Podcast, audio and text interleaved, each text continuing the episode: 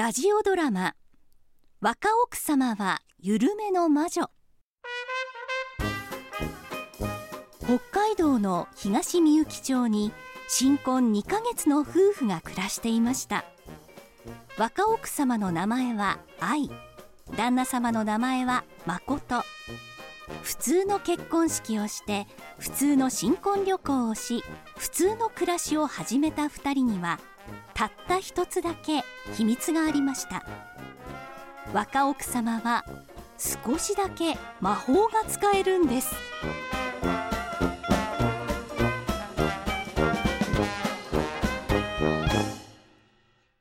帰ってきた酔っ払い。今回は誠さんと職場の方のお話。夜遅くにいい気分でお帰りのようですよ。はーいどなた？愛ちゃん僕だよ。誠ちゃんだよ。あら誠さん酔っ払ってるの？今すぐ開けますから。愛ちゃんたらいま。こんばんは。こんばんは。あらどなた？塩入りマネージャーの下でプランナーをしています。平山和夫と申します。同じくコピーライターをしています。物月かよです。外で飲んでいらっしゃったのね。もうどうしたの誠さん。ごめんなさいね。こんなにベロベロに酔っ払った人を連れてこさせて。さあうちに上がって少し休んでってください。そうそう上がっていってよね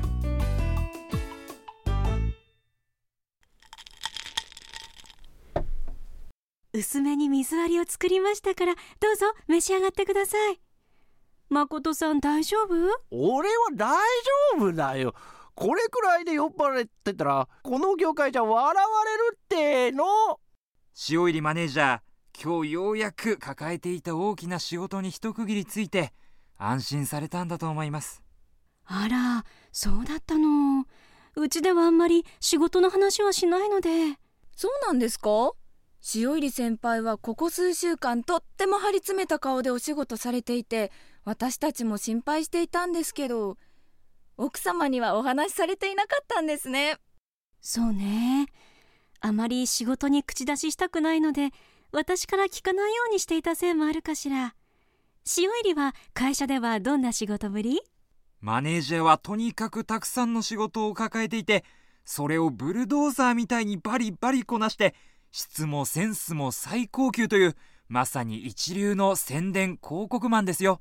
先輩は後輩の面倒見もとってもいいんですよ。物月さんは塩入りのことを先輩と呼ぶのね。はい大学の先輩なので。学年はだいぶ違うでしょ？律儀な子ね。そう物月くんはねとっても古風なんだよ。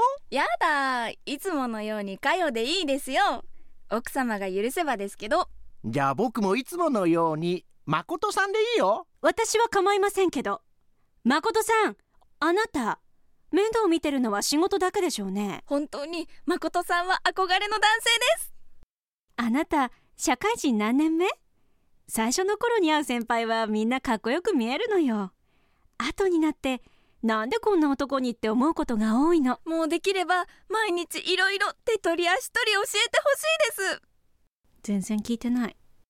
それと誠さんとの椅子の距離が近すぎる。誠さん起きて！物月さん帰るわよ！私まだ大丈夫です。うちがそろそろ閉店時間なんです。なんならホタルの光も流すわよ。タクシー呼んであげますから。今日はお開きね。わかりました。じゃあちょっとお手洗いお借りします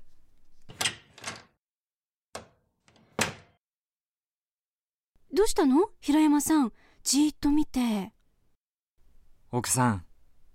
いや愛さん。素敵ですね。あなたも酔っ払ってるの？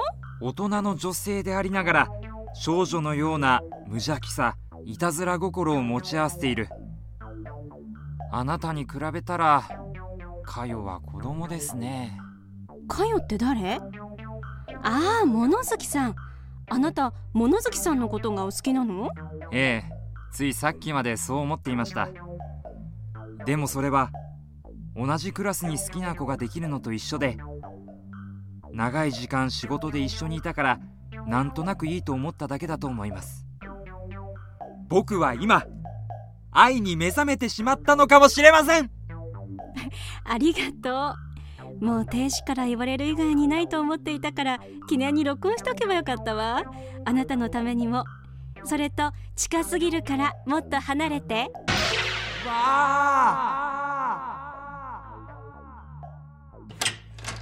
物好きさんお帰りなさい。あなたどうしたのその格好。こんな季節にそんな肌見せる服着て。さっき飲み物こぼしちゃったのでお手洗いで着替えたんです。さあ誠さん。閉店時間が近いみたいだから次のお店で続きのお話ししましょうよ。僕ももっとお話がしたいです。もう帰って